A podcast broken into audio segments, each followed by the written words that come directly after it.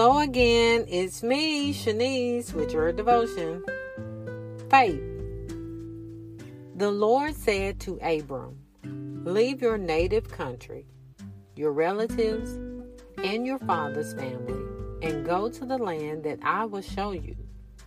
I will make you into a great nation. I will bless you and make you famous, and you will be a blessing to others. I will bless those who bless you and curse those who treat you with contempt. All the families on the earth will be blessed through you. Genesis 12 1 through 3. Faith is the act of believing the things that God has revealed about Himself and acting on those beliefs. Or, as the author of Hebrews clearly puts it, faith is the confidence assurance that something we want is going to happen. It is the certainty that what we hope for is waiting for us, even though we cannot see it ahead. People who are righteous are to live by faith.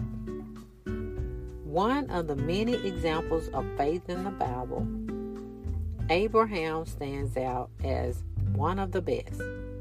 Among other things, he left his comfortable home to go to an unknown place where God promised to lead him. He believed that God could give him a son even in his old age, and he was willing to offer that son back to God. While your faith is never likely to be challenged to the extent that Abram's was, God will certainly provide opportunities for you to stretch it from time to time. Look for those opportunities and make the most of them. Your response in such situations can strongly affect the quality of your spiritual life. Have a great day.